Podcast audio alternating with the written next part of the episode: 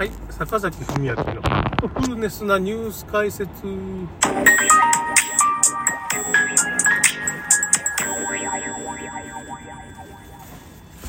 えーとですね、ちょっとこの週刊新潮今月上の、まあ、週刊文春見たんですけど、もうダメだな、文春は。ああ、文春やっぱしあれなんだな、御用、御用週刊誌なんだな。あの、日刊現代デジタルの方がいいですね、女性自身とか。週刊現代とか。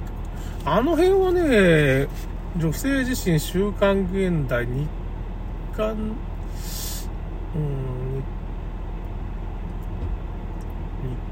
日刊なんとかデジタル。えーとね、日刊現代か。あ、現代か、やっぱり。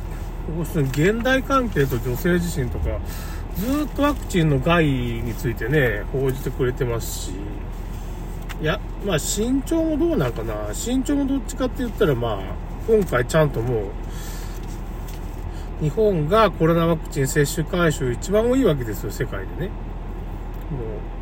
う、そういう記事が出てます、バサッと。だか日本が感染者数が最高、死者も最高。世界一なんですよね。世界一ですよ。ちょっとこれ いうグラフをちゃんと出してくれてます。それで河野大臣もちゃんともう、デマだって言ってるけど、デマじゃないよな。河野大臣が言ったことは全部デマで、あの、河野大臣がデマっていうことがデマなわけですね。河野大臣がデマを言ってると。本当見事に全部デマですからね、河野大臣が言ってることって。すごいね。思いやりワクチンって言って全然思いやりじゃないんですよね。ワクチン打つと、まあ、死んでしまうというのが結論。まあ、感染者が世界一。これがまあ、結果ですから、もう数字で出ちゃってます。日本が世界一ワクチンを打ってて、世界一感染者が多くて、世界一死亡者も多いと。困ったもんですね。まあ他のところももうワクチン打ってるから、いや死亡者も多いんですけどね、他のところも、日本ワクチン打ちすぎたんですよね。ちょっと4回、5回。4回、5回なんか打ってるの日本ぐらいですよ、ほんと。他のところは、ほとんど打ってないわね。3回目が 1. 何パーセントみたいなデータがあるぐらいですからね。イスラエルのデータが本当は違ってたっていう。なんかイスラエルって4回目とかすごい打ったって話だったんですけど、別に打ってなかったっていう、なんか 3回目が 1. 点何パーセントしか打ってないから、その、その、ワクチンパスポートが発行できないの、イスラエル。発行できるの1.3%しか発行できないです。で僕ら騙されたんですよね。ということはどういうことかっていうと、イスラエルのまあ保健省っていうかまあそういう厚生労働省厚労省のデータを見たら、あれ？って、なんか、ワクチンパスポート発行できる人が1.3%ぐらいしかいないという恐ろしいことになって、あれ、4回5回って打ったんじゃなかったか、4回目とか。まあ、とにとにかくオミクロン株とかのワクチン打ってるのは日本だけなんですよ。だってもう ブースターのあたりでちょっともうやばいっていうことになってるから、4回目をもう打ってるところだってもう珍しい。ブースター接種がちょっと問題になってるわけで。ブースターっていうのは3回目なんですけどね。1回、2回打って3回目。感染症が収まらんから、追加接種しようって3回目打とうっていう風な感じになってるんですけど、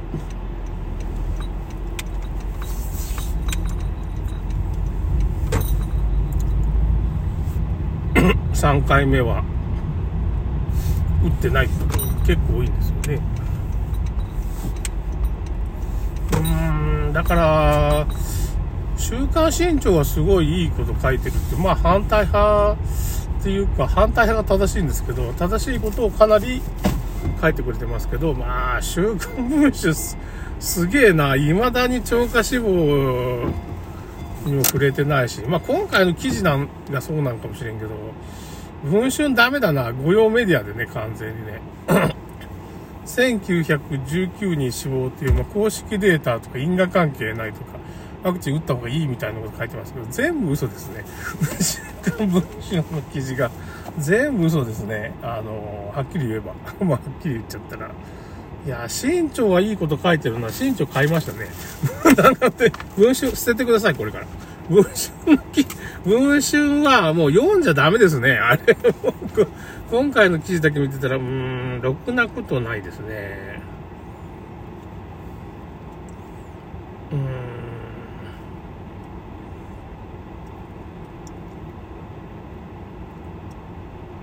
うん、大薬害になってますから、そんな15万人なんか死な死なないですよ、ワクチン普通は。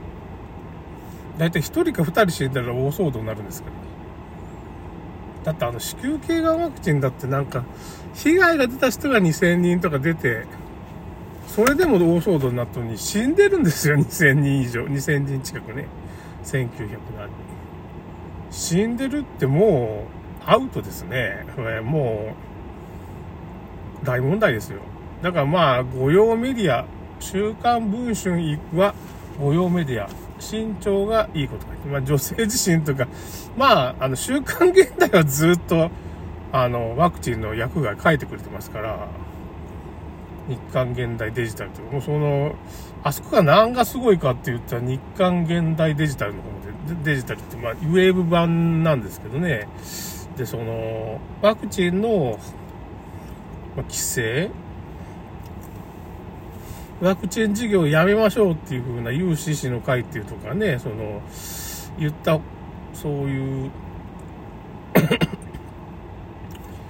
記者会見、もうマスコミがほとんどの全てがシャットアウトした記者会見、報道してくれたわけですよ、ここが。僕なんか笑われましたけどね、日刊ゲンダイデジタルにこう書いてますよって言って、まあ、そんな週刊誌のことを鵜呑みにしちゃいけないっていう、まあ、本当のことなんですけど、ね、記者会見したぐらいのさ、ワクチン事業やめろってもう500人近い、その医師が言ってるっていうね、ことぐらい報道してもいいじゃないですか。それさえしないわけですよ。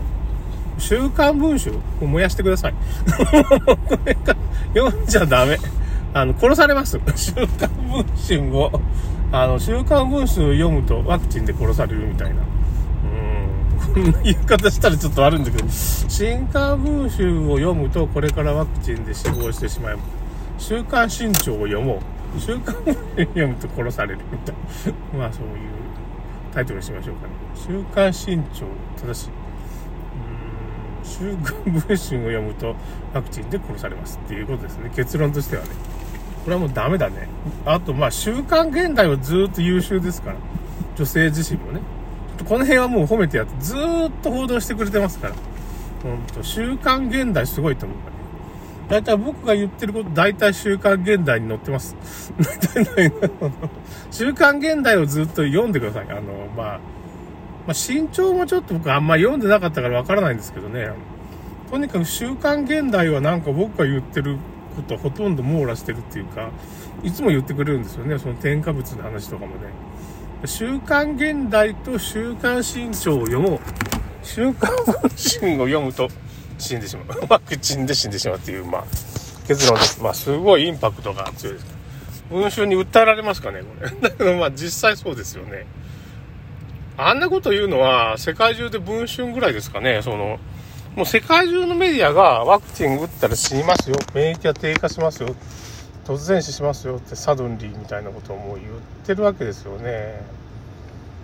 で海外メディアももう今すごい BBC はもうホロコーストまでって言ってますからね。ワクチンによるホロコーストが起こってますっていうことをもう言っちゃってますから。他のメディアももうボロボロですよ。すごいですよ。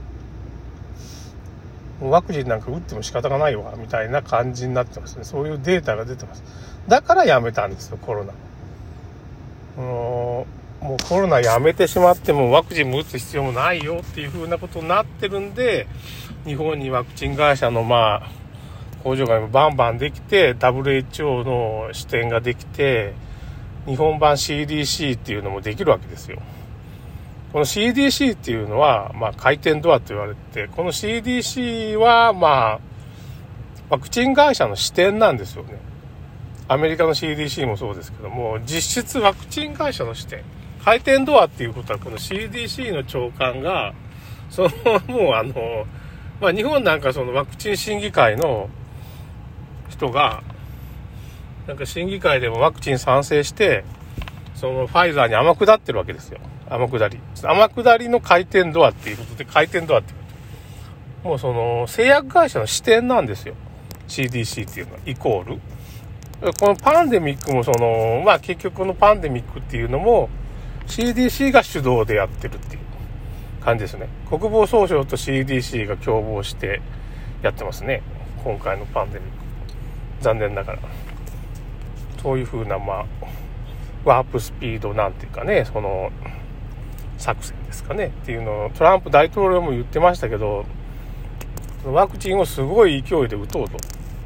なぜかワクチンを打つののワクチンの輸送を、まあ、軍隊がやってると。だ国防総省が結構、今回のね、まあ、コロナ騒動を企画してた。DARPA っていう、まあそういう、まあ今回のその、メッセンジャー RNA ワクチンなんかも、まあそういう高等研究所ってとこあるんですよね。その、国防省関連。そこが、まあ研究してたわけですよね。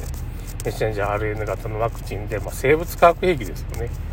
これでまあ人間をどうやって殺そうかっていう研究をしてた最新技術とかね。そういうポリチェングリコールのまあその脂肪のカプセルとかも研究してたわけですそれをまあ結局ファウチさんっていうとかねアメリカのそういう人にやって下請けで中国に出して中国で研究してた。ファイザーとかモデルナが作ってるのはそういう研究の成果でできてるってことですね。あのワクチンが。まあ人殺しの兵器ってことですね。ということで終わります。